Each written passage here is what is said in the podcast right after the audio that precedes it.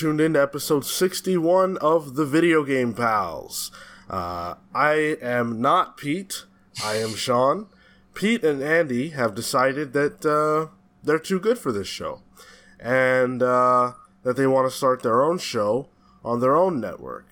So they've left Thompson and I to it, and Thompson and I are going to prove that we are the superior of the four of the four pals. We're the superior half, and uh, so hopefully you guys agree with that. And Pete and uh, Andy will be compelled to come back because they realize that their show stinks without us. we are the meat and potatoes.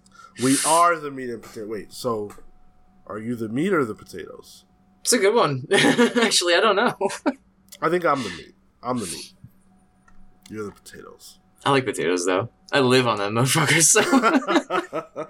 so, So. uh, we're we're excited to do this. Excited to talk games as we do every single week here. Um, before we jump into the meat of it, uh, I do want to let you guys know where you can find us. We are all over the internet. We're on Apple Podcasts, where we're a five star rated show. Uh, so you can find us on there, and of course wherever else you like to listen to podcasts, we should be there too. Uh, and if we're not, let us know so we can get on there. We are at the Comics Pals wherever your social media is sold. You can write to us on there if you feel like it, and uh, if you want to get us directly. If you want to get the Video Game Pals specifically and not the Comics Pals, then you've got to write to us at the Video Game Pals at gmail.com. Last but not least, if you're on YouTube and watching this, be sure to share this video with your friends and subscribe to our channel for more content like this. It's free to do and it helps us out a lot more than it costs you. So head over there and do that because it helps. Uh, so we're going to start the show off with a question. Guess that means it's time for a random question of the week. See, I can do this without Yeah. blowing out your speaker. yeah, yeah. I have ears still. Thank you. it's okay. Isn't it nice? It's Uh, beautiful. So the question of the day is what do you feel is your greatest gaming gap?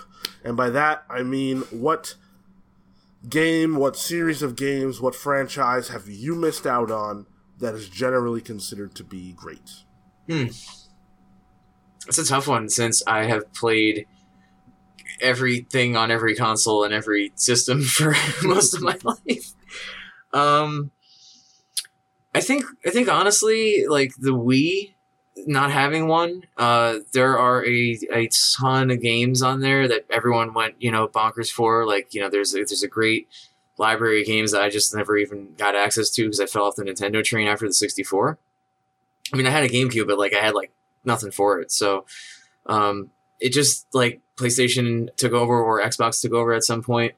Um, yeah, the only two things I didn't actually play were the Wii era stuff, uh, the Wii U, which like you know it's all coming to Switch anyway, uh, and, and the current Xbox, which is mostly on other stuff anyway too. So I've truly only missed the Wii era, and like it. It sold bananas, so like it's got to be good, you know.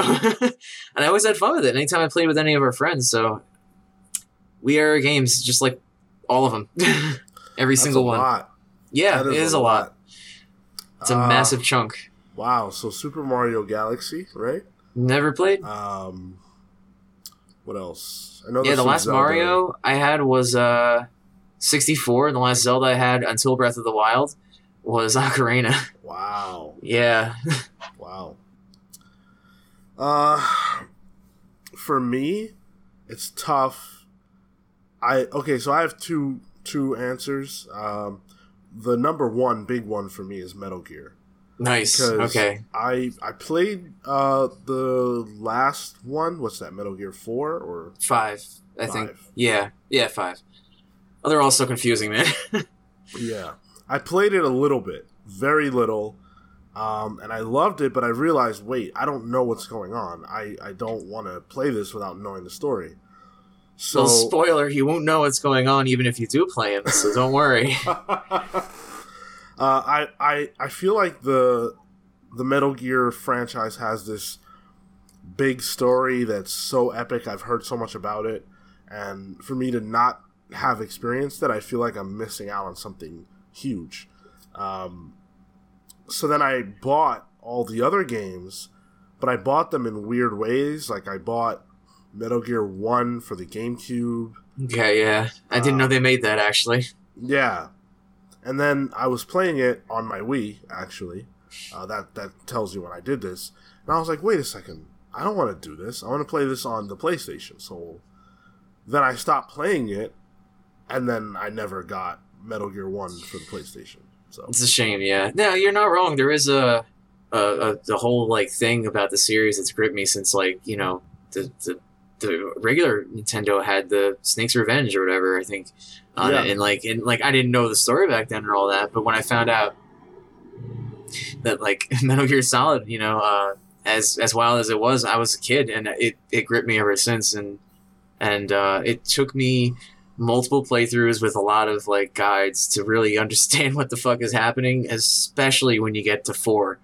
It's just like logic starts just going out the window. You know what I mean? sure.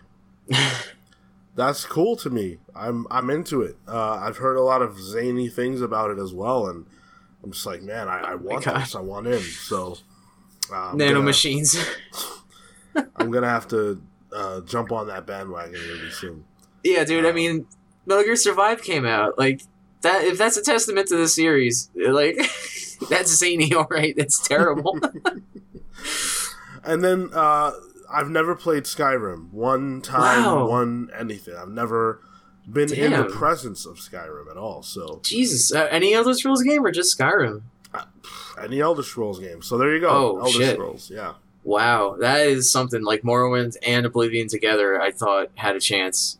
Nope. Uh, whew. Never even seen them. Like I, I've Ooh. never seen. I've seen Skyrim, but uh, not because I, I was seeking it out. I think it's like impossible to avoid yeah, a yeah. commercial or something or There- other. there's- But I've never I've never seen what an Elder Scrolls game other than Skyrim looks like. Wow. Well, uh, the last two, Morrowind and Oblivion, were similar, you know, in, in first person and all that. Um, the core has like the, the, the way that they work is different, you know, between them. I, I'm Mhm. I'm just amazed you haven't like like any of any of it. It's just such a series. Wow. Yeah. I- Damn. That's I a pick. You missed out. That is a pick. And the sad thing is, I, I probably will never go back and have those experiences. No, for Um, sure. Yeah, I wouldn't think that you should at this point. You know, considering Skyrim exists and the other two had their time. I don't know that I'll ever even play Skyrim. Like, I'm not.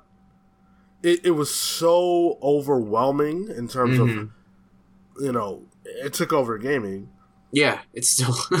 And Still yeah, around. and like they still make new versions, right? Like one was just announced uh, at E3, and I just don't care.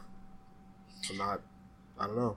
Yeah, I mean, I can see it. It's it's a daunting task. It, it, it it's like The Witcher for me. You know, I I, I know they're good games. Uh, I know that they've been around for a long time, but I can't really jump in because I feel like they're just it's like The Witcher Three just feels like this massive thing that I'll never touch. That like Mm. by all accounts is great, but it's, it's almost like scary to think that there's like a 500 hour game out there that is great that I'm not playing. You know.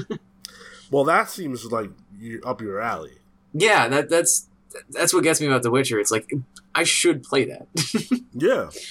but I don't think I ever will. Like it's not it's not in the cards now. You know, it's too far. not in the Gwent. Oh boy. All right. Well, uh, like I said, there's plenty of ways you guys can reach out to us to let us know what uh, what uh, your answer to that random question would be. Um, I feel like everybody's got one, right? Everybody has that one franchise that they've kind of uh, blanked on. So, uh, before we move on, though, I did want to want to ask, what have you been playing lately? Anything? Uh, Oh God. Yeah. like I I hadn't been on my computer for a while for gaming and I just like jumped back in for a lot of things and like it's just stupid things. There's this like guts and glory game where you get to like drive down a hill in a shopping cart or a car and get killed. What? It's yeah, it's like uh do you remember Happy Wheels back in the No. day?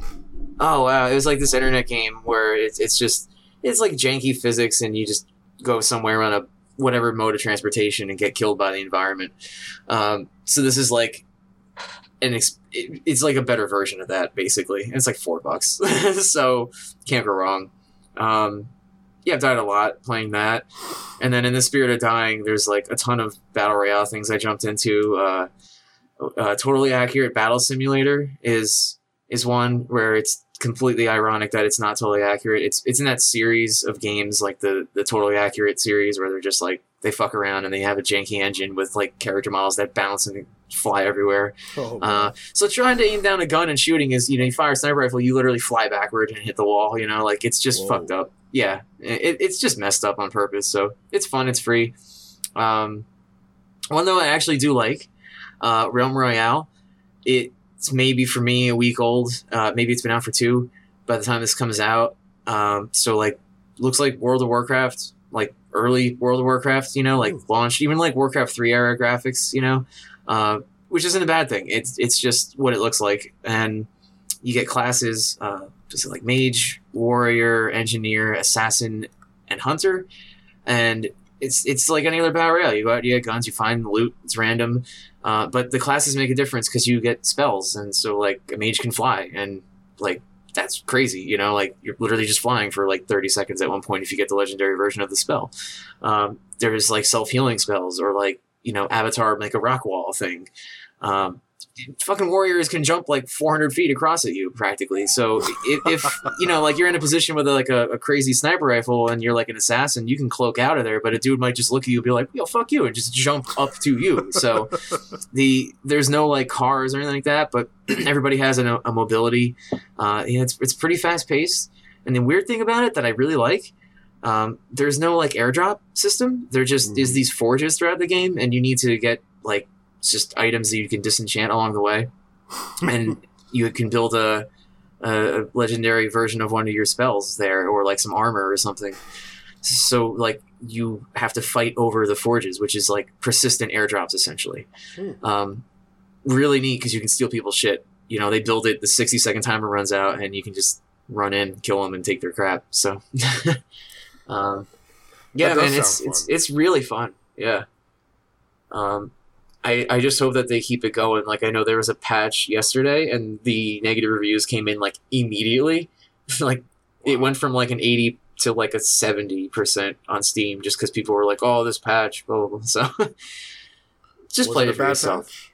Uh, I don't know. They got rid of the legendary weapons being craftable and then put them as ra- random drops for your class, Oh.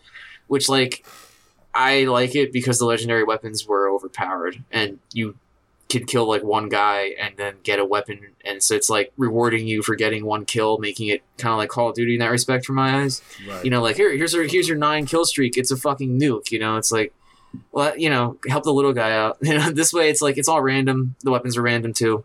You know, I like it better. Okay. You know, uh, it's interesting because there's so many battle royale games that uh, have dropped. Lately. yeah, or I mean, died. you just listed off a couple, and seems like every week there's a new one. Um, and yet you seem to be playing them with a lot of regularity. Are you burning out at all?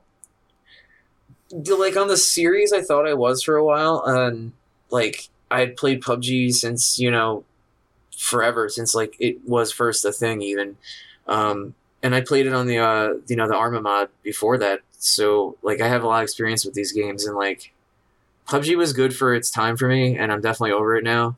Uh, none of the patches or anything like bring me back.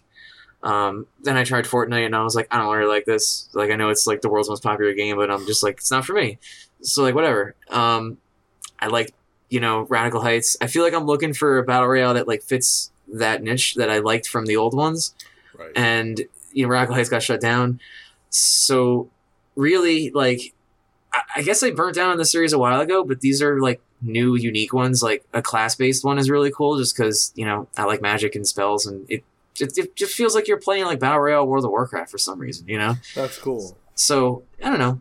It's it's different, you know. Like if it was just like, oh, here's another, you know, like Fortnite or PUBG, I I wouldn't jump in at all, you know. Right. Um, and totally accurate battle simulator is just broken and stupid on purpose. So it's fun to fly out of a cannon and then you know like I've got every weapon and then just fall over dead because you fired a gun too hard. You know, so That Yeah. outrageous. as long as they have some crazy gimmick, I'll try them at least. Hmm. Uh, yeah. So I I've been playing. What have I been playing? Oh, I've been playing Crash. The Nice. uh, yeah, finally. Pete would be proud. Yep. It's fun. Uh, I've been playing a mobile game called uh, Marvel Strike Force. Oh wow! Mm-hmm. Yeah, I heard about that. it's pretty and, fun, and you like it too. Yeah, I really like it. Uh, Man, yeah. Shit, if it's got the Sean Bartley seal of approval on a mobile game, I approve I, this game. I'm gonna have to try it. it's it's fun, man. Um, it's not one of those mobile games that requires you to be attentive 24 7 Mm. You can pick it up, do a few things, have a few battles, and you know move on if you want to. Um, it's perfect for me. Yeah, exactly. But if you want to play more, there are options for that too. Uh, some people feel that it it punishes you for not buying things, but I'm. Mm. Anytime I play like a free to play game, I want to specifically keep it free to play just because I like the challenge of having to get as far as possible without spending any money. I dude, I do the same thing. Yeah. Uh, so I haven't had any trouble at all getting everything I want to get, and I just don't let it bother me that there's certain stuff that I could have but don't because I don't spend money because that's my choice. yeah. so why would I get frustrated about something I'm choosing to do? Yeah, yeah. If if like I think there was one mobile game I ever even gave money to, uh, it would probably have to be like like Fallout Shelter, you know. Mm. And I think I, I, I don't, I've never paid a mobile game, but if there was only one, it would be that. And it's just because I basically beat it without ever paying money, so I felt like wow, this is a real game and it could deserve money, you know. That's awesome. The only the only free to play game that I ever uh, spent money on was Hearthstone. I bought packs. Oh yeah, I forgot about Legends. I had to for Elder Scrolls Legends. yeah. I caved Um, on that one. But that was it, and I also felt like like what you just said, where I felt like Hearthstone's a like a real game. Yeah, yeah. Um, Yeah, I- you, you heard uh, the E3 thing. He said Legends uh, and Fallout Shelter. They were like, yeah, people play this shit. Like a lot of people play this, and I was I was very surprised. I thought I was the only one talking about it, and it's like, nah, man, everyone played Shelter apparently. Yeah, and I mean it has that Fallout seal of approval, so you know people jump on board, and, and uh, Yeah, Legends is an Elder Scrolls. It's a real game, game. So- Yeah, exactly. Yeah, I mean, come on, Bethesda and Blizzard make a free to play game. It's basically a real game. yeah it's not going to be crap. Exactly, It's gonna be good. So, um, oh, the other thing I've been playing is uh, Mario Kart Eight Oh on shit. my Switch. Oh my god! I'm. Oh wow! I can't believe I get to hear this instead of Pete. This is great. This is juicy as hell. Wow. yeah. Oh Big my god. Uh, so you like it then? Um, I hope. yeah, after the show last week, so uh, last uh, so June sixteenth was my birthday. Nice. After Happy birthday. the thank you. After the recording of VGP last week, I was gifted with a Switch. Damn. That's a good day. Yeah, no kidding. You're like, I'll go get a Switch. Probably. Don't worry about it. Oh wait, here's one. Oh. Yep, exactly. So That's great. I I played uh, lots of Mario Kart. Um, I also got Legend of Zelda, but I haven't played it yet. Oh, nice. Nice. So That is that is like uh my favorite one. And if it wasn't for Horizon last year, I would have voted that game of the year. So it's really fun, man. yeah, I think a lot of people had that same perspective, and now I don't have to wonder. Now I get to actually find out for myself. Oh my god, I can't I can't believe. Have you told Pete like through text or anything that you have one? I I, I did tell Pete. Oh, okay. Um, I did tell Pete because I knew that if I didn't tell him, yeah, I knew we you know we obviously knew he wouldn't be on the show this week. right. So I thought if I don't tell him before I tell you, he's gonna lose his mind. yeah, he's gonna he's gonna fire me. He'll take it out on me. Somehow it'll be your fault. exactly. Uh, and I, you know, I'm I'm not gonna do that to you. Yeah. So I did tell him, uh, and I'm sure that next week that'll be a bigger topic of discussion. Damn. Uh, but I did want to let everyone out there know that I finally have a Switch. So Do you have I'm anything else it. for it? those were the only games I got so far. I am gonna get Mario Tennis. Okay. Um, and uh, I don't know. I don't know. There there aren't a ton of games that I care about. Donkey Kong, uh, I, I I'll probably get. Uh, Kirby's a possibility as well. But that's it. I don't. I honestly don't care about Super Mario. Um, nice. what's it called? Uh, I don't know. I mean, I'm in the same boat, man. I have Mario Kart like on disc, right? It's the only ones I have are like literally Zelda, Mario Kart, and then um, Arms, because it came with the all three of them came with it, right? And Mhm. I haven't bought anything else really for my Switch other than like a couple other like smaller games, and then the big ones like Donkey Kong and Kirby. We've we've played on the Pals Play with you know it's like I haven't bought those, so Right. my Switch library is like really small, and I love the thing to death. So it's just it's the weirdest console for me right now. Like it, I have like almost no games for it, but it's like one of my favorite ones ever. so, but I get it, man. There isn't a lot that I like fully care about. Like I'm still waiting for Dark Souls remastered, and like I'm kind of pissed because it's like out on every other system now, but not on the Switch.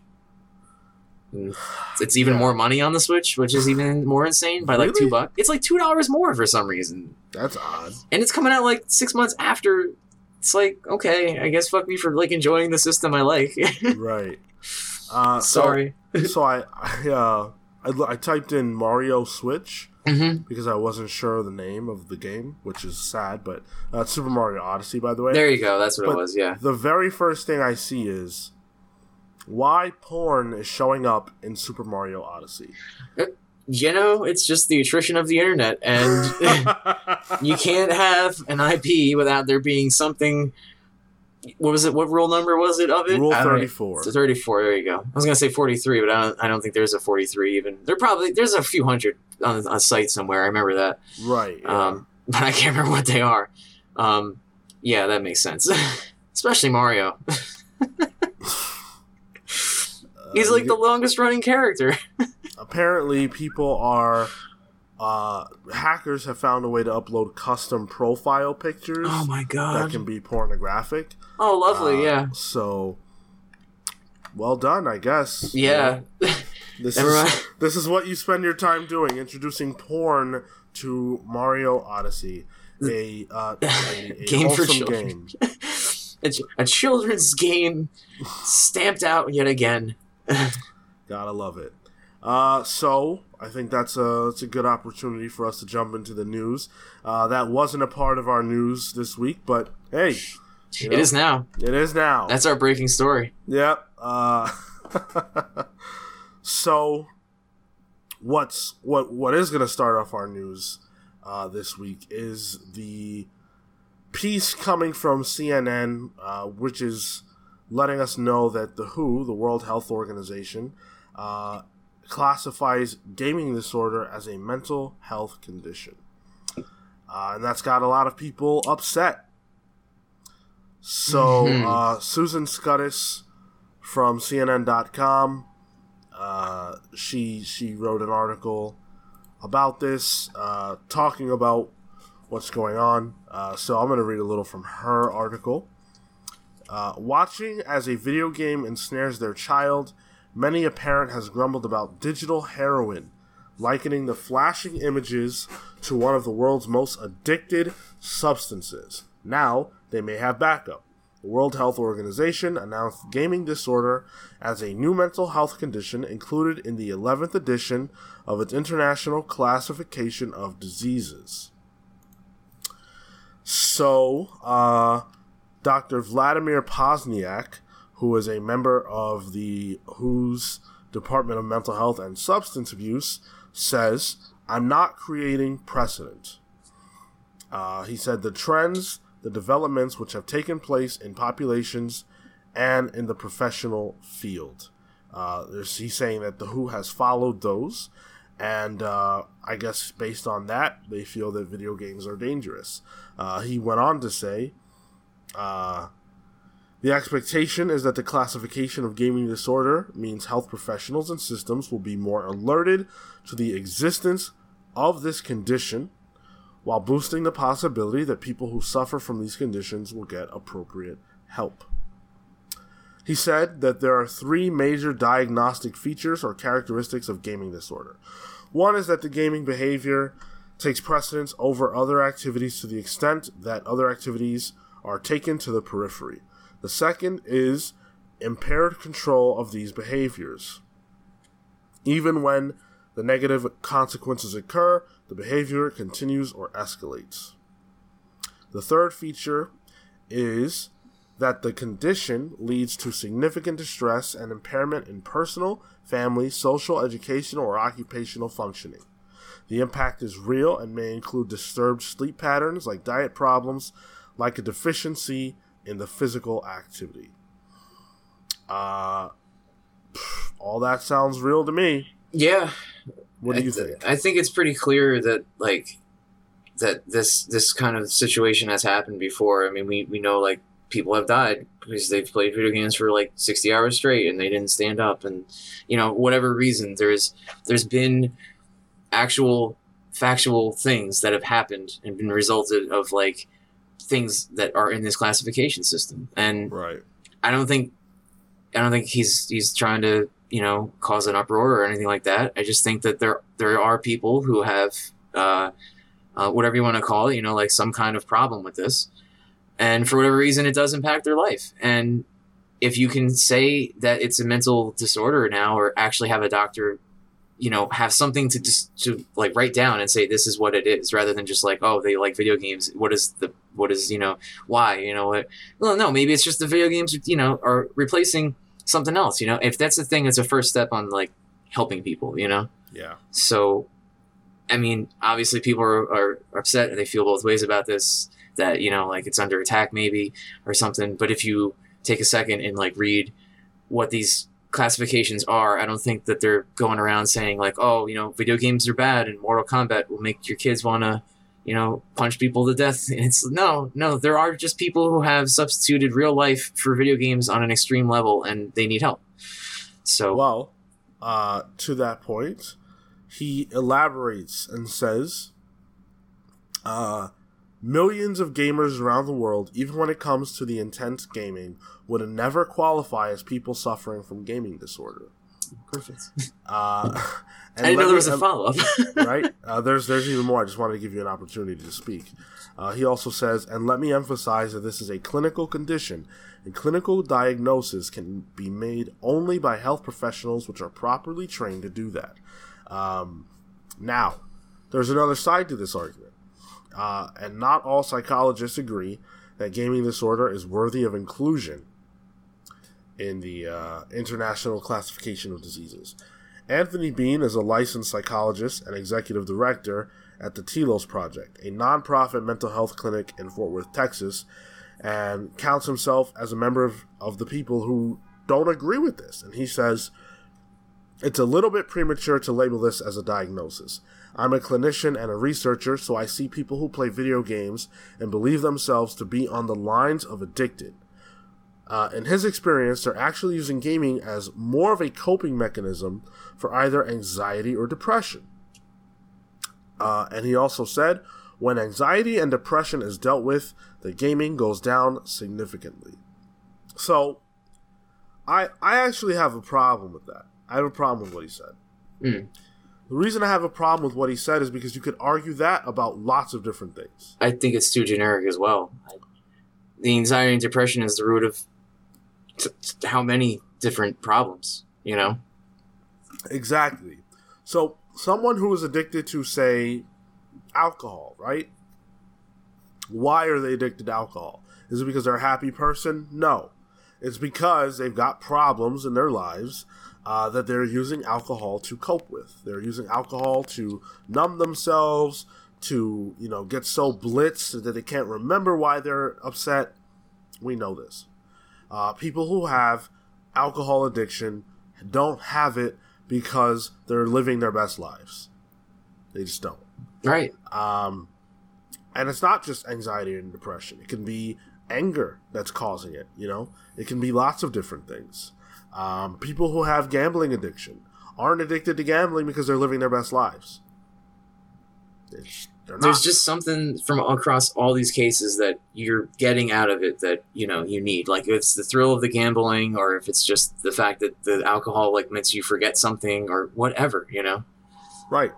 Uh, and the, and granted, there are people who have uh, a, a, a, predisposition to addiction to, Mhm. to, to things that, such as gambling and whatnot. That that does exist, and we understand that. Um, that being said, though, I would argue that by and large, people who suffer from these kinds of addictions do so because of things going on in their lives. And if you could remove that, then yeah, they'd be they'd be fine. If you could remove the pain from everyone's lives, we wouldn't have so much uh, addiction to various different things. But you can't do that necessarily. right yeah. Uh, when I was young, I absolutely had an addiction to World of Warcraft. Um, I played it all day, every day. It was the only thing I did. I isolated myself from others. I didn't spend time with my family or friends. Everything that um, that this doctor, uh, what was his name, Poznyak, everything he said, I was the poster boy for all that. And it was because I had problems in my life. Absolutely. Now, I play Warcraft on a very uh, com- comparatively casual basis. Yes, I do raid. Yes, I run a guild, but uh, it's not my life. I do lots of other things, right and and and it's because I'm I'm I'm in a better place. So yeah, okay, yes. The the fact that I was depressed or whatever is is why I was I was using WoW to cope, but so is the person who's addicted to drugs and alcohol. I I fully agree. I mean, I put way more time into StarCraft, which you know, it's funny. It's both Blizzard things, right? But I put way more time into that in my young years than I thought I should have.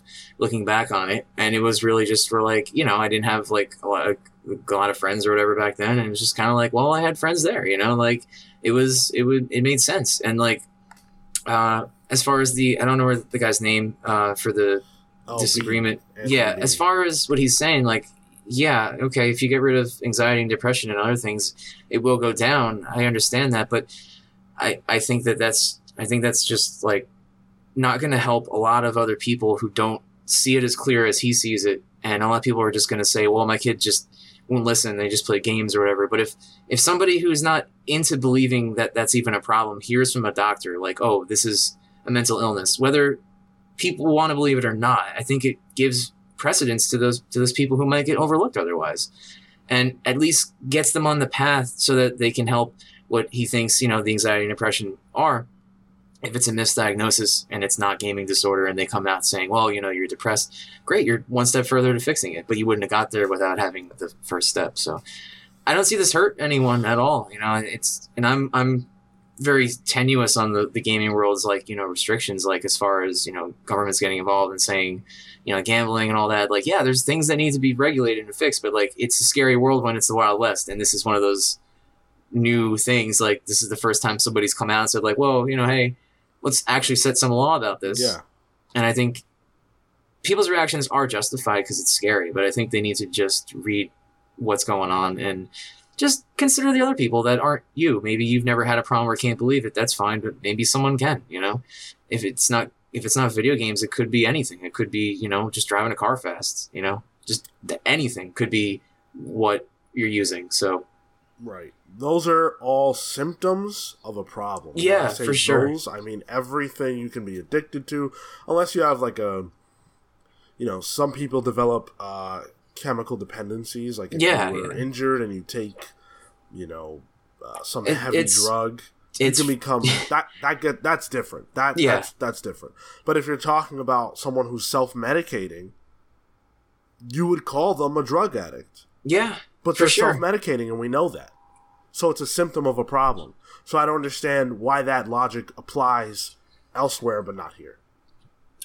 even simply with alcoholism, um, it and not simply, but you know, the one of the most you know talked about research things. They you know they they constantly say that it's like a mental disorder now. Like you know, it's a thing that you're never going to beat, but you can fight. You know, and alcoholics who have gone through that you know come out the other side, and if they are sober, they they always view it as like, yeah, like I'm sober since I stopped, you know, and like, but it's not like it's over. It's still got to, you know, be fought, and that's a mental illness for sure, you know. Yeah.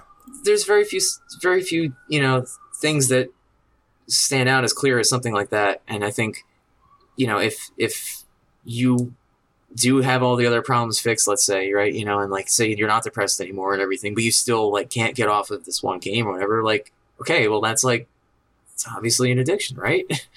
Exactly. I mean, it's it's very clear to me. I, but um, you know, I just look at it with, you know, as I hate to say it, but like you know, I'm getting older, and it's just like I look at it with like a lot of experience back on my own life, and and think, uh, you know, like I wouldn't have been on his like level for classification, but like I certainly bordered on it. Like I spent way too much time on StarCraft when I could have been doing other things. Sure. But like I had nothing other to do. Like I didn't fail school or anything. Like school was just easy. There was no challenge. So like why not play the RTS that actually makes me think, you know? Right. Sure. and so that was like another symptom of it. Like it could be as simple as like you just found something that actually like tingles your brain, you know? Yeah.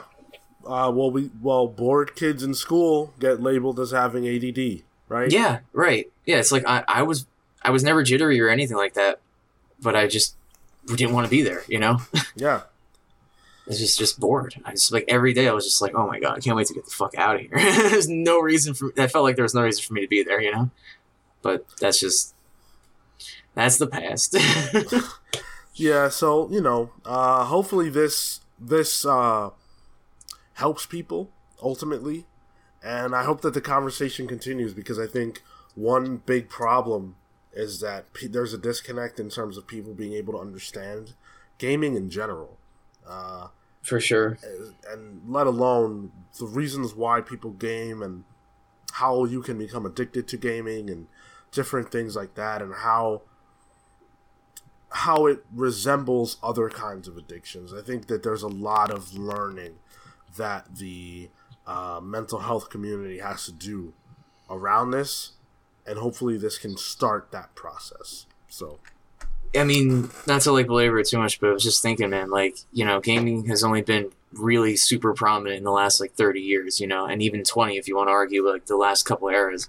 And like, this is all new stuff for the whole world, you know, the, the, the way it affects our brains and everything. And the children have grown up with this now, like, like myself, you know, and and it's all new. Like psychology didn't come around because people were like, oh, you know, like this just came upon us. Like it, it was hundreds of years of people saying, what if the brain and this and all these other things. Sure. It's so all new and it's going so fast.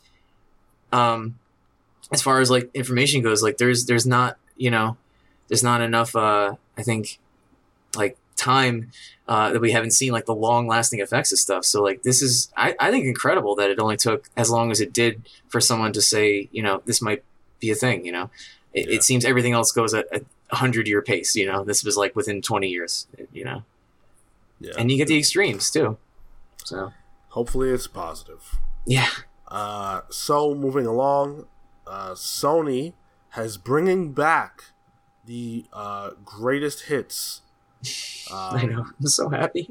I know, right? Uh, so given that the PlayStation 4 is now five years old, or it's soon to be five years old, uh, Sony is actually going to be lowering the price on some of the greatest console, greatest games of the console's history uh, under the new banner PlayStation Hits, uh, which they announced on Tuesday. Uh, so there are 15 games in this uh, suite of of games that will cost twenty dollars.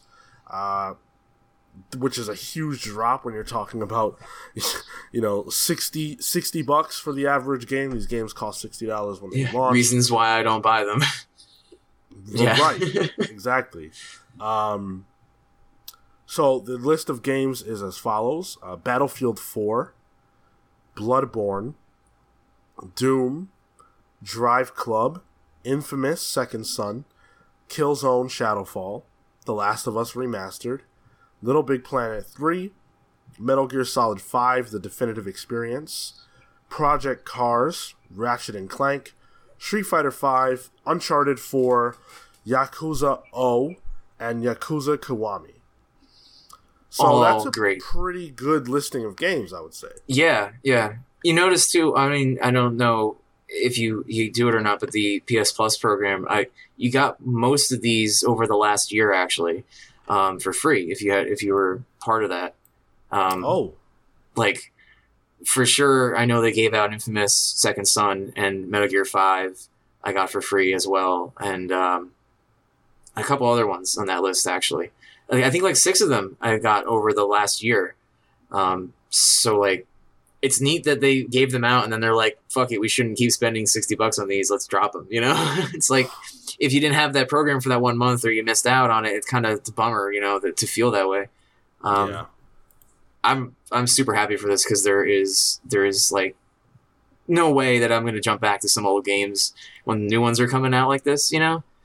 Um, and, and like you know every game's got DLC now anyway, so this makes it more tantalizing to jump into something, um, not feel like you you know you're spending hundred dollars on a game for the entry price. It's like twenty dollars, perfect, man. I can jump in for that. Sure. Uh, there are definitely a couple games on here that I missed and wouldn't mind jumping into for 20 bucks. I mean, The Last of Us, obviously, I haven't played. So if I can get a remastered version of it for $20, uh, can't see why not.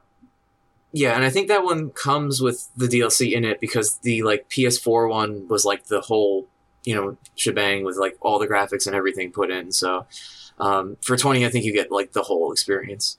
Oh, that's that's well worth it. And yeah, even still the DLC was like cheap. So Right. So speaking of PlayStation, uh, Kotaku is reporting uh, that PlayStation Now will soon begin offering downloads. Hmm. So rumors have been circling uh, that there may be uh, an offline mode for uh, the struggling streaming platform. And uh, Kotaku's Rich Stanton says that uh, an industry insider, a source for him, uh, was willing to confirm these rumors, saying that this will actually be available in September. Damn. Uh, the only downside is that it will it will only work with PS4 games. Uh, so it'll work similarly to Spotify or Apple Music, where you can download it, uh, but you have to have an active subscription. So you have to be a PlayStation Plus subscriber to do this, and in order to play the games, you have to maintain your subscription, uh, which makes a lot of sense. Uh, that that that absolutely sounds right to me. yeah, especially um, you're downloading them, so from a Yeah. s- service like you should you're paying for it, so I I guess um I guess I don't really see why this is a big deal. Uh I understand that sometimes you don't have internet access, uh, and it would suck to be to lose the ability to play your games through that, but I don't know. Um ninety nine percent of the time I'm online, right? So Yeah, no, I totally agree. I think the the issue that makes this good is that um, the service itself is not good at keeping the game streaming. So, like my personal experience with it, the multiple times I've used it, was that the game would actually have to stop at some point. You're playing whatever, you know, like a like first person shooter, and it just like stops because it's not loading quick enough. Oh. So having it offline downloaded would be, uh, you know, space, but like whatever. I mean, you're not going to have any hiccups on that, you know, and it, it especially sucks if like you're like trying to record it or something with an Elgato on top of it all, and it's just like it just like kills it, you know. So having it off would be good for that. Like, I don't think I'm gonna get the PlayStation Now service Mhm. just for this because it's only PS4 games and like with the price drop of the 20 we just mentioned like kind of it's good that it's both angles like giving you more access but like for me it's not really good because I just want to play the PS3 titles I might have missed or um you know oth- um, other like PS2 ones on there and stuff. Because like they I don't even know how to how this works again but they, they do another thing where you can like rent a game but like it's not through PS now. It's like you just get like time for it or something. Uh, which is strange because it's kind of like the same thing as this now but because you're still spending money on it just two ways to do it you know yeah. you're still downloading it and spending money but like and you're paying for time but like it's either a time slot or like a month of service you know so six one half dozen for me you know it's like it's cool because the service isn't great in my eyes. Um, so that would help it because like I think that's the big issue is just keeping like you might have great internet, but like the PlayStation is still not going to register 100. percent So Yeah, uh, that that problem that you that you talked about that makes a lot of sense as to why this would matter. PlayStation Now is not something that's ever been on my radar. I've never heard anything positive about it, so Right. I just haven't cared. yeah, me either. And I've used it. For for those that have it, you know, good for you. Yeah, I mean, this is like the the first step to fixing it. So maybe when the PS5 comes out, it's a usable service. Uh, so in the last little bit of PlayStation uh, news here, uh, this is actually not positive for PlayStation. Uh, so we we talked about Sony being unwilling to play ball with uh, Microsoft and Nintendo when it comes to uh, Fortnite and Minecraft and games like that, not allowing the cross-play functionality. Uh, but Nintendo and uh, Microsoft are hitting back. Um, And it's gold. I know it really it's, it's actually awesome. They released a trailer. Nintendo did, uh, showcasing Minecraft crossplay. The trailer is literally called Minecraft Crossplay Trailer, and all it shows is uh, Minecraft gameplay, and uh, makes it clear that this game is being played uh, by people who are on Xbox and by people who are on Nintendo, uh, Nintendo Switch which is unprecedented. It's unprecedented for um, two different uh, console makers, two different you know publishers to openly work together in this way. Let alone Nintendo, like the ones who just say screw it, we're Nintendo, we'll do what we want. Right. um, it it blew my mind when I saw this because like obviously I know that like crossplay is a thing between like PC, Xbox, all that you know, and like there's other games that do it too. Um, like Rocket League's a great example, but they're far and few in between. You know, they're really they're not the standard, and the fact that Sony and and sorry, you know Sony's the one screwing up. The fact that Microsoft and Nintendo get to rub their face in it. Uh, uh, and, and like the timeliness of the trailer came out like, like right away. They were like, "Oh, check this shit out."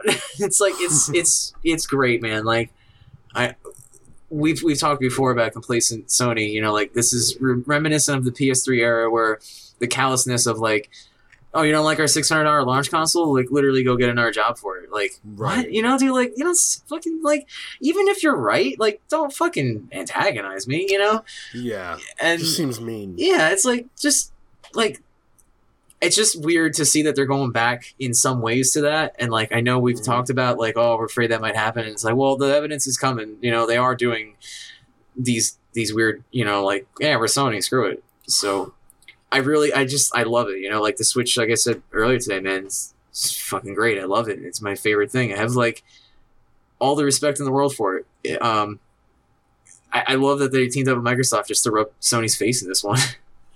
Yeah, it's it's really funny. And then uh, Nintendo of America on Twitter actually tweeted uh, at Xbox saying, "Hey Xbox, since we can play together in Minecraft now, did you want to build something?" To which Xbox replied, "Our bodies are ready. What are we building?" What? I didn't which- see this. Minecraft replied, Well, since you two seem so lovey dovey now, why not try building something like this? Have fun. And they uh, attached an image of a heart, uh, a Minecraft built, I guess, heart. oh that's and adorable. Xbox tweeted, Achievement unlocked, ambitious crossover event. Oh And God. last but not least, Nintendo of America replied, Let the building begin. This is beautiful, man. Oh my god, that's some beautiful PR. Like, even got the Minecraft Twitter in on it. Yep. wow, that, that's great, man. I actually didn't know about that one part. Uh, um, I, like, I, I really hope they can just keep doing shit like this. Uh, just for like, j- just for me, like they'll keep me laughing until I'm hundred. You know. if laughter's the best medicine. Um, this this shit's fucking great, man. Uh, I was Yeah. just looking at it before. Oh my god. it, it's really it's it's really unfortunate that Sony uh, won't change their stance. I mean, Mhm. I don't really see who's being hurt by this. It's not going to stop sales of Minecraft or Fortnite or whatever on Yeah. the PlayStation. Yeah, It's the not gonna- most played game in the world, Fortnite, and they're like, let's not play ball. Like, okay. And like Minecraft was the one before that pretty much. And they're like, yeah, like screw it. Like, we don't need that audience. Are you joking? That's like the audience.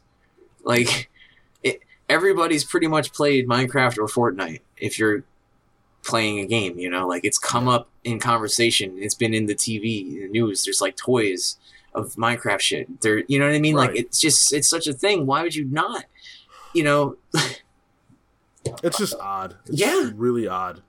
yeah. and uh, they just make they're making themselves look bad for no reason. There's Mhm. no not no positive press can come from this, and it just doesn't make sense to me. I really I, I get digging your heels in on one or two of these things, like you know, hey, you know, whatever. But this is like the third or, or so time, and they just keep just being like, no, and, and it it it just looks like you're being arrogant. You know what I mean? At that point, like, I get it. You have a proprietary thing; it's working for you, but like, they're that's not the way this is working in the future. You know, you talk about all these Yeah. services about bringing people together, and then you stonewall them on their most. And even still, even if you really don't want to have them work together, at least unlock the friggin' accounts for Fortnite. Um, that's that's like that's just like evil genius level shit. Like, ah, you're trapped here now. You know, Right. there's no need. It just don't like. You're not hurting anyone but yourself. It's a very very odd stance to take. But they want to do it, so At this point, it's it's almost strikes me as um, uh, they're not going to change their stance because it's been their stance, and they don't want to they, they don't want to look bad.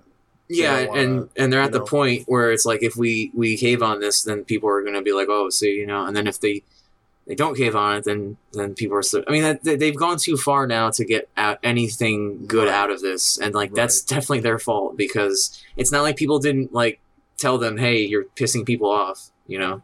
Yeah. And I'm sure. Well, maybe they don't have their ear to the ground as much as we think they do. Maybe they just don't listen as much.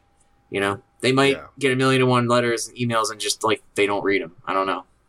Exactly. Um, or they just don't care. Ultimately, I don't. I think they don't care. I, I Um, honestly think it's that. I'm just trying to give them the benefit of the doubt. I think they don't give a shit. I think they're sitting on loads of cash and they just they're like, "Fuck it, we'll ride this one out." You know, Yeah. um, shitty, but whatever.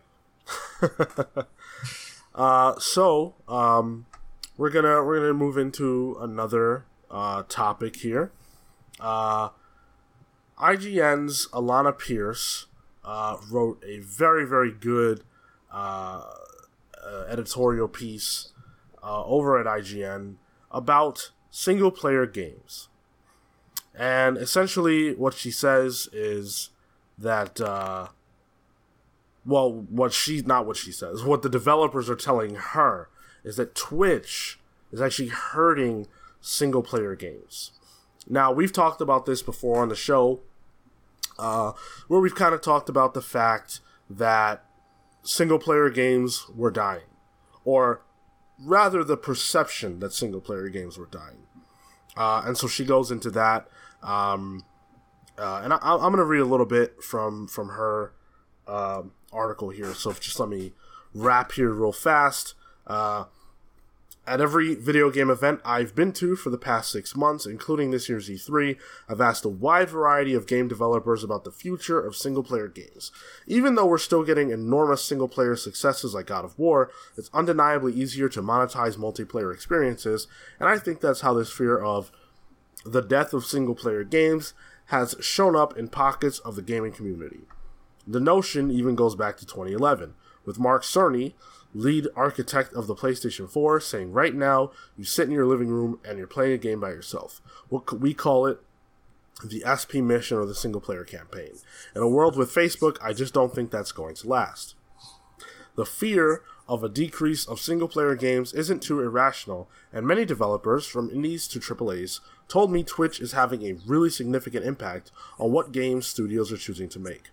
One person I spoke to is Rami Isma- Ismail from Vlambeer, who said one of the most undis- under-discussed effects of Twitch, YouTube, Let's Play, the whole content creator ecosystem, on the games industry is how the marketing impact of those platforms has affected what kind of games developers make.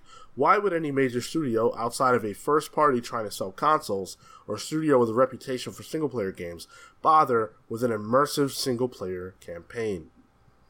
Uh, and so we've talked about that. We've talked about how single player games will probably never go anywhere, at least on uh, Sony's consoles, because those are system sellers. Same mm-hmm. with Nintendo.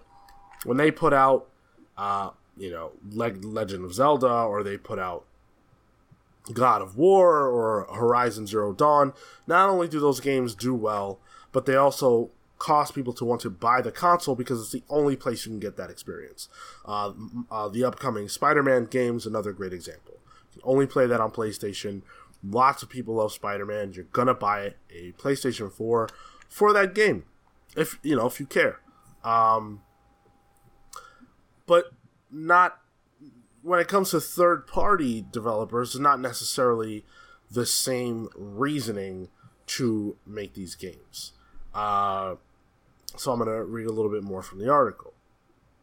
For those third party publishers, the relationship between content creators and game development is an interesting one, in that grabbing the attention of content creators is one of the easiest, cheapest ways to market games right now, according to two anonymous sources from Ubisoft and three in, and three independent developers. According to Rami, if studios want to take advantage of those content creators and thus thrive, the best way to do it is to just make a game that has never ending content. Make a Sea of Thieves, make a No Man's Sky, make a Destiny, and even if it's bare bones at launch, keep updating it and people will keep on advertising it for you. Frankly, even if the devs don't update it, a lot of people will keep playing if the core of the game is solid. PUBG has never ending content just because each match is totally different by virtue of other players. So, this mm. article is super long and it goes into lots of different elements. I encourage you to read it for yourself uh, if if you're interested in this discussion. Uh, and that is going to take us into ultimately our you know main topic for the day, uh, which is you know what do you, what do you what do you think about this? We've now heard what the issue is and that it is an issue straight from a developer's mouth.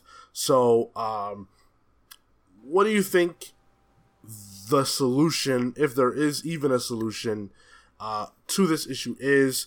And do you think, again, we're having this conversation, do you think that single player gaming is actually in danger? I have a lot of thoughts on this whole thing. Um, Good, I'm glad.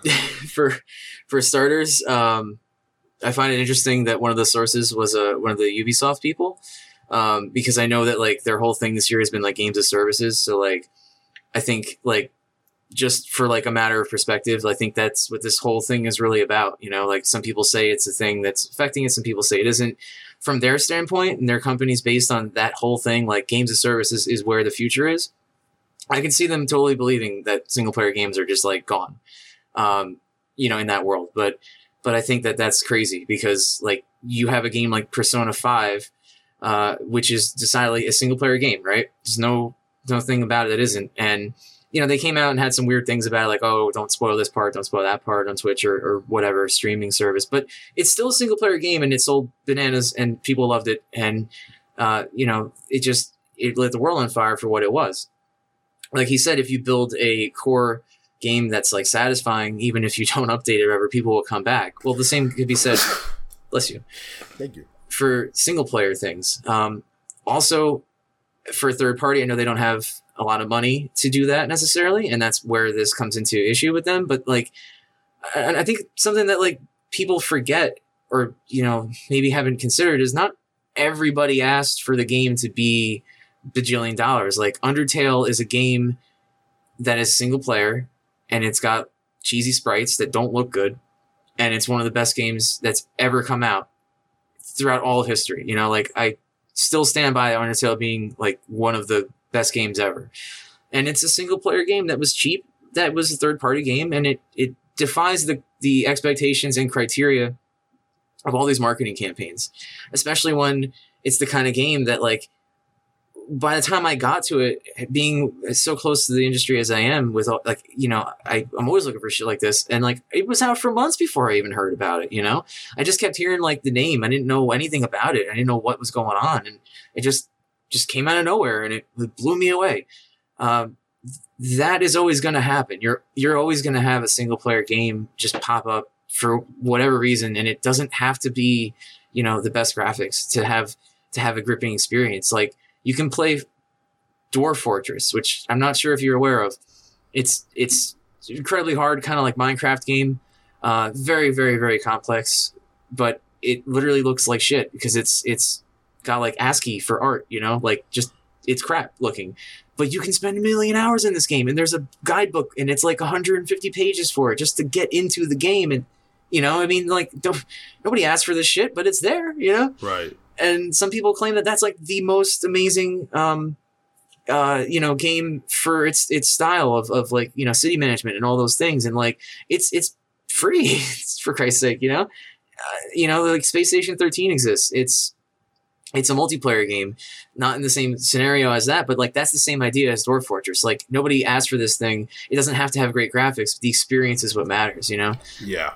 and single player games deliver an experience. When you look at Battlefront 2, uh, or whatever the Star Wars, Battlefront 2? I can't remember. Like the, Yeah. the second Star Wars game, you know, that came out and and it was like, oh, you know, like not happy about this and that, Yeah. loot boxes and everything. Um, uh, the, the single player game, at least, you know, Pete was even saying it was like, well, at least it might, you know, it's got one. Maybe it's, you know, it's good or whatever. And it turns out it was shit too.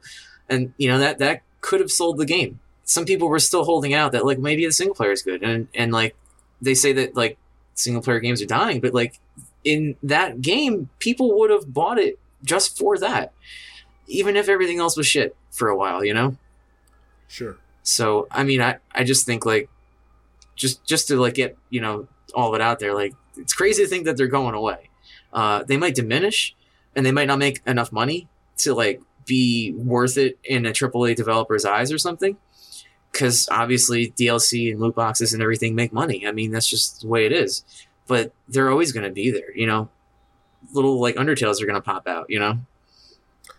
Yeah, I, I think um, this conversation is actually presented from a slightly different perspective than what we've talked about it before. It is, yeah, Uh, just because the argument here is these games are being uh, promoted basically for you for free on Twitch, and it's influencing the kinds of games people want to play now. So if I'm a big Twitch streamer and all I play is, you know, whatever, Minecraft, right? hmm people watch me, they may be inclined to go buy my game, uh, and not not my game, the game I play, and because I don't play, you know, whatever else, they're not that interested. Now it's all about exposure.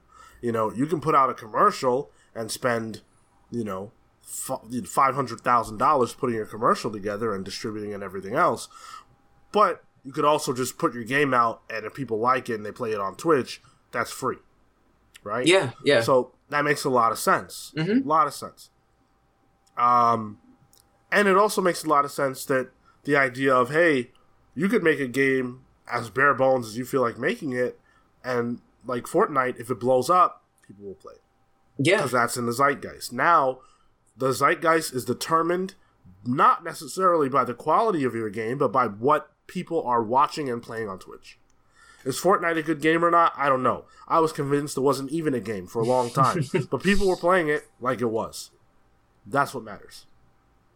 Uh, as far I as have a question player, real quick. Yeah, sure. Do you do you think that like that goes both ways for like you know as a streamer or someone playing those games and people want to watch you and then say you're into like you know a single player game that you just pick up? Do you think that like that trend hasn't started yet? Like there hasn't enough single player games for streamers and stuff to make them popular now? So it's not within the framework, or is it like just that developers are like, well, I mean, they don't make enough money, so we're not making them yet, you know? Honestly, I I don't even feel that we're seeing the effects of of what they're talking about. Like, Because I'm in the same boat as you, kind of here. I just was curious. Yeah, I don't. well, I don't know. like for example, Persona Five, right? Mhm. Uh, they it had strict restrictions in terms of how you could stream it. um, and that was to prevent uh, ruining the story and making people feel like they shouldn't buy it. Right. As far as I know, Persona Four, Persona Five did really well. Yeah. So it did. I'm not seeing the problem. that that's Uh, yeah. That's that's my mind is in this. I'm just like what? Single player games are not the same as multiplayer games in that single player games to have the experience you got to play it. yeah. uh, you, you know, it's not it's not quite the same. Now, theoretically, you could watch someone play a single player game and go, "Oh man, that was cool. I got what I needed out of that." There are people who will do that, but gaming is about you. You know, it's about your experience. You can only have the real experience by actually physically playing the game. Um, so I just I- feel that single player games will always have a space, a a place in gaming. Uh, and I think that there are gamers out there like us who will always support this. You know? Yeah. Uh, I will always choose the single player gaming experience. Now, there was a time for a few years where I was only playing multiplayer games, pretty much. But I've kind of sw- I'm sw- swinging back into that single player desire because that's ultimately where my heart is. My heart in gaming is in um, that visceral me alone experience. Um, and, and, and, yeah, and that's always going to be required. We're always going to want that. Now, you mentioned something that I think was hugely important when you mentioned graphics. And that not everybody has asked for these games to, to, to, to have these huge budgets. You're totally right.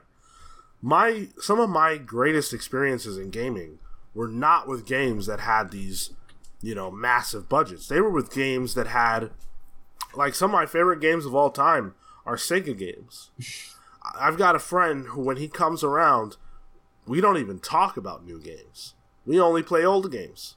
One of my You know? friends, all we play is the PS2, uh, you know, P- the PS1 Gundam Battle Assault. Uh, PS1 game. You know? And and and you could argue, well, oh, that's nostalgia. That's whatever.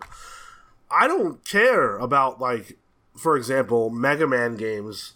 I don't want them to have better better graphics necessarily. yeah, I think the, the them to- last one that came out is a perfect example. Yeah, Yeah. it doesn't look like it looks good. It looks like a Mega Man game. That's all I care about. Uh, I I don't. I don't need like Crash Bandicoot. You could re-release. You they could have re-released Crash Bandicoot with the exact same graphics that it came out with in 1997, and I'd have played it, and I wouldn't have cared. I've been just as happy. Uh, not all gamers care about graphics. There are lots that do, but not all gamers care. And when you lower the cost of production, you also lower the bar for what required for what is required to make your game a success.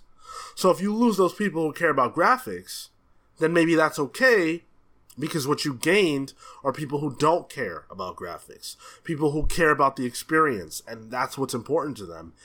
I, I think that there's a market for that. Yeah, countless times I've seen people immediately see. Uh, even even E3 this year was was obnoxious for the moment a game's even got three seconds of footage. All you see is like this looks like shit. Looks like from 2001. Like, please, it doesn't. But in any case, you know that that's that's just people like rattling off. But I think how, how many times have we heard you know man, this looks beautiful. It's just the story's crap. Or, you know, like Destiny looks great, but like people are mad about it all the time. You know, like some of these most beautiful, like Call of Duty always looks good. You know, like the graphics are stellar. You know, or even like the new Star Wars game I just mentioned, like, you know, not new now, but Battlefront, yeah. yeah, it's just like it looked beautiful, but like that can't stop it from having all these other problems. Clearly, which you know, Battlefront's a special case. I get it, but it's it's just the the the production value for some of these games. I know that they claim like, well, they're they're this much money to make. They're really expensive to make. Like, okay. But nobody asked you to like, for example, like Tomb Raider, one of the games I love. They introduced the thing when they're like, "Oh, every hair on her head like waves in the the wind," and I'm like, "That's fucking cool." But what was that like a hundred thousand dollars to make? You know, like like if if that would have not that it did, but if that was like one of the things that they're like, man, this this looks fucking great, but then they're like, you know, the story sucks or something, you know, it's, they could have done something somewhere else. You know, I know that like uh, I think being too ambitious almost is what it seems like. Like they want to make the most beautiful, prettiest thing every time, and then say that this stands out. But it's like I see this problem with the the, the Crysis engine or the Crytek engine or whatever between like the Far Cry games, you know, um, and like Crysis one, two, and three. Like they always look great. They're always going to be perfect, right? But like the story is like non-existent in my eyes, and like Crysis is even worse of an example because it's sci-fi shit and I love it and it's got aliens and everything and it's still like the most like just bare bones possible like generic just what you know just like whatever you know but it looked great it was, Yeah. it was the gameplay is fun but it's never like you know they spend so much time using this engine I think it looks beautiful but like where's the rest of it sometimes um and it doesn't have to be just vid- you know visual it could be audio you know you could have uh, it's a miracle what one voice actor with talent can do to a game. Um, I think Kingdom Come Deliverance was a great example that everyone sounded like they belonged in that period. You know, the Right. guy wanted to have historical accuracy and like, you know, they they at least sounded close enough. You know, and like it was, it was pretty good. His attention to detail made it worth the while. You know, Yeah. I also want to point out that it's it's it's crazy to me, especially after this E3, that we're even having this conversation. I know, I know. Are you kidding? All the games that were shown, like so many of those games that we thought to ourselves, "Oh my god!" Like on this podcast, the games that we were the most excited for were single player games. I know, I know, right? I mean, for Christ's sake, like Doom sold insane and gets a sequel. You know, um, like that alone, I think is proof that like you can take a game that's cons- you know, like God of War, like sold crazy. What you know, like who thought that that was going to be good? it, it seemed dead in the water. You know, the some of the best games I've ever mentioned to you guys have been like just pure single player games. Like even when I used to play multiplayer pretty much exclusively during like my Halo days, right? Bioshock came out, and I was like, damn, you know, like that's my game right now, you know. And obviously, you're not going to go online with that one until two, whatever. But um, it, that one stands out more than like the first Bioshock is years old. Stands out more than the new Halos to me. Um, because also the old Halos had great single player stories, you know, that you could really enjoy. That's what I played Halo for. I actually I always never did it for cared about the multiplayer. I only played for the single player. Dude, I, I did the same thing. I only jumped on multiplayer because all my friends were doing it, and after I beat the game on Legendary, I was like, all right, screw it, you know. And and that's I always got them for the single player. Even Call of Duty, man, I played them for the single player. I liked Mm. the story, you know. And then Modern Warfare Two was, I think, the last one I played. Um, they just started trailing off, you know. Sure. My friends would get them, and I'd see them, and I'm not interested anymore. But it's just it's. I know that the multiplayer aspect of that stuff makes money, and the zombies mode is fun and all that. I get it, but I still don't see why if if their production value is as insane as it is, you know, just like put a good single player game in there, man. You know, like you'll get gamers back. You know what I mean? or or maybe those games don't need to have single player Maybe they don't. Maybe they don't. It's- yeah. It what difference does it make if the draw of Call of Duty is the multiplayer? Yeah. Don't Yeah. It's become that. slap a single player experience on it that's gonna suck and have a bad story Yeah. when you could just put those resources into making the multiplayer the best it can be. Because there are plenty of opportunities. We talked about this. Gaming is in a space right now where you can essentially have whatever experience you feel like having. So not everything has to have anything. You yeah. know? Precisely. You know, like you can you can put out a Spider-Man game where you're just Spider-Man. And that's all. And that's enough and it's beautiful. and it's beautiful. If the game Yeah. is good, I believe this. In 2018, if your game is good, you can make money with whatever it is that your game is. I, I think the Switch speaks volumes to that because things like, you know, Overcooked are just these little things that you like obviously it's I don't I don't think it's native on the Switch, but like it, it fits at home there. Like the so many titles on there I pick up and they're just little like ten dollar things and they're just incredible. They're some of the best Right. experiences I've ever had because the game is satisfying and good and it doesn't have to be anything more than like sprites.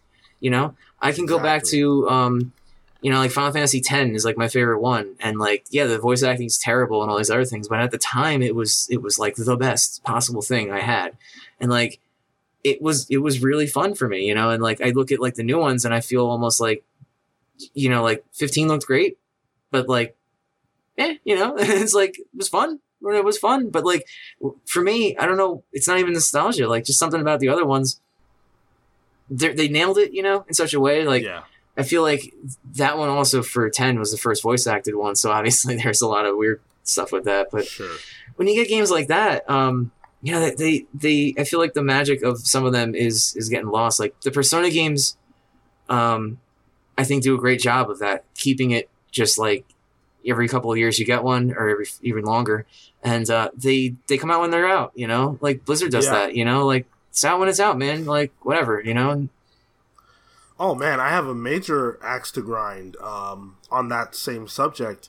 Uh, I love the. I, I'm a huge wrestling fan, and I Yeah. play the WWE games. right? And yeah. when I was a teenager, uh, and even a younger kid, those games were actually really, really, really good. I used to play those too. yeah, Most they were really fun. Yeah, most people who've played them uh, up until a certain point think that those were great games, and I think um, more recently, over the last probably like seven, eight years, uh, they've really just started shoehorning them out Mm. because um, they want to get them out every year, right? And because of that, the development cycle for a game that's coming out next year has to start like last year. Right. So they're behind graphically. They don't have the time to up update these games enough to put new content in them as much as they'd probably like to, and as much as gamers want. Um, the games are always glitchy, and it- feels like they remove more modes than they add every year. Yeah. And it's all in the in the effort to make more money, and it's like at what point is the onus going to be on the developer to make a great game first before they worry about all the other stuff. Don't worry about a multiplayer experience in a single player game. Worry about making the best game humanly possible. Then, if your game doesn't make money, we can have this conversation. But we're talking Yeah. about this conversation, especially in the context of Ubisoft. What are their biggest franchises? What It- kinds of games are they making right now? the the one that stands out to me about what you just said, you know, was like Assassin's Creed. Like they Right. they ended up taking a, a hiatus and worked. It's back to yearly again. I'm immediately like, I don't know about that. You know, I'm, I'm already feeling like weird about that one because it's like it's too soon. Why did they have to take time off? Because overbearing. exactly. And the game when people were just turning them down to it, yeah. Yeah. And famously, they said that you know, like we'll stop making them and you stop buying. them. like, I get it, yeah, that's fine. But like, um, you know, the games are suffering in my eyes. You know, they they certainly are. You know, um, and and when you treat gaming that way, when you treat gaming as purely a business, that's what you get. you get EA. You get EA. You know, the unichronic arts of, of video games. They consume and destroy all things around them, and only they will remain. Uh, the poor bastards, you know, annihilated how many fucking studios I've loved throughout my life. Like it, it's it's just a matter of their their mindset of what games are and their ways to make money rather than to make games, which is fine because they gotta make money. But like you can see the attention to detail in like something simple like like Don't Nod put out Vampire and like it's not the best game ever, but it's a really solid game and it's a single player game and they put their heart into it. And you know they're they're a small little studio that just made you know a couple games and got you know picked up for it pretty much like because they they they built things that were good you know and like it reminds me of like you said the wrestling thing. It reminds me of like car sales in general because it's like you buy the 2020 model in 2019 you never buy the right model the right year because they're already working on the next one. By the time you get it even with computer parts it's like it's obsolete next year you know? Yeah, and and and and uh, the way that planned obsolescence works, you buy a freaking car, and and it's going to be useless at some point. yeah. Um, but- driving it off the lot is what gives it the least or most amount of devaluation which is scary you know yeah. Uh, so I think I think we're, we're we're about good here on this conversation. I I think that you know, we've had this conversation on this show about three times already. Probably. and it's probably not something that's going to stop happening. Uh, and the reason I feel that way is because ultimately, single player gaming experiences are the treasure of gaming. And fighting for those experiences, ensuring that we can always have them, is something that's important to do. But I also don't think we're in danger of losing them. Because at the end of the day, there are gamers out there, like Thompson and I, who are always going to want those experiences.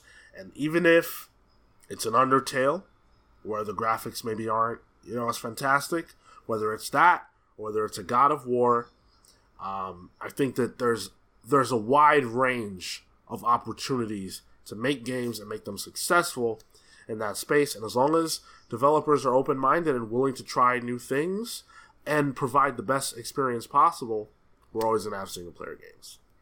So, uh, hopefully, you guys enjoyed that conversation. Uh, let us know your thoughts about single pl- single player games and what, if anything, if you're if you're not a single player gamer, what is the reason? Uh, what would cause you what would cause you to jump into that world? Um, and if you are a single player gamer, what's your favorite single player game experience of the last five years?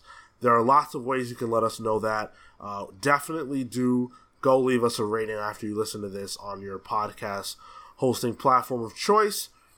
Make sure you get us on social media at the Comics Pals. You can write into the Video Game Pals at uh, videogamepals at gmail.com. Last but not least, if you're watching this on YouTube, thank you for doing so. We really appreciate you. One last favor just hit that share button, share this with your friends, and subscribe to the channel. Really, really helps us out a lot, and we appreciate that so much. Pete and Andy will be back next week. Everything I said at the beginning of the show was a lie. Um, It's unfortunate, but they'll be back. yeah, they'll they'll be back. We'll be back to the loudness. Um, but Thompson and I, you know, we did our best to hold down the fort and hope that you guys had a good time with this one because I sure did. Oh yeah, yeah, man. It's a good conversation. I actually enjoyed the civility for once. Uh, you know, it was great. it was a good time. Likewise, we'll have to do it again sometime. Uh, so let's jump into plugs. Thompson, take it away. You can find me at Relic Vampire on Twitter and other such things. Uh, you know, I just post memes or whatever. Uh, I'm I'm feeling pretty good about this couple last ones. I put like maybe an hour into you know some thought process and use my paint skills to its full advantage. So if you want to check out my 9,000 hours in MS Paint, go on my Twitter account. Woohoo! uh, so uh, Pete is at loud underscore Pete. Uh, he's you know on everything because he's a social media lover. Uh, so you can hit him up on there for to tell him why you think that he should let me host the show. Uh, just kidding. No, no, no, do it. That's a good idea. We'll start this movement.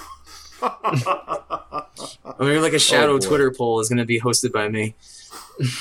Um, he also appears with me on the Comics Pals every week, which posted the day before this. He wasn't on the show this past week, but we had a really good conversation. Uh, we reviewed some books for you guys. We reviewed Amazing Spider-Man 801, Man of Steel number 4, and Shanghai Red. And we also talked about whether or not middle brow comic books, like what's published by Image, are sustainable. So, really good conversation over that way, so go check that out. Um, and then Andy is Tiger underscore millions on Twitter. Go to his Twitter page and tell him he is trash. And tell him that I sent you. Uh, and as for me, of course, you can find me on the Comics Pals as stated. And I am at Sean Soapbox on Twitter and Instagram. So with that, we're the Video Game Pal signing off. Take care, guys. Bye.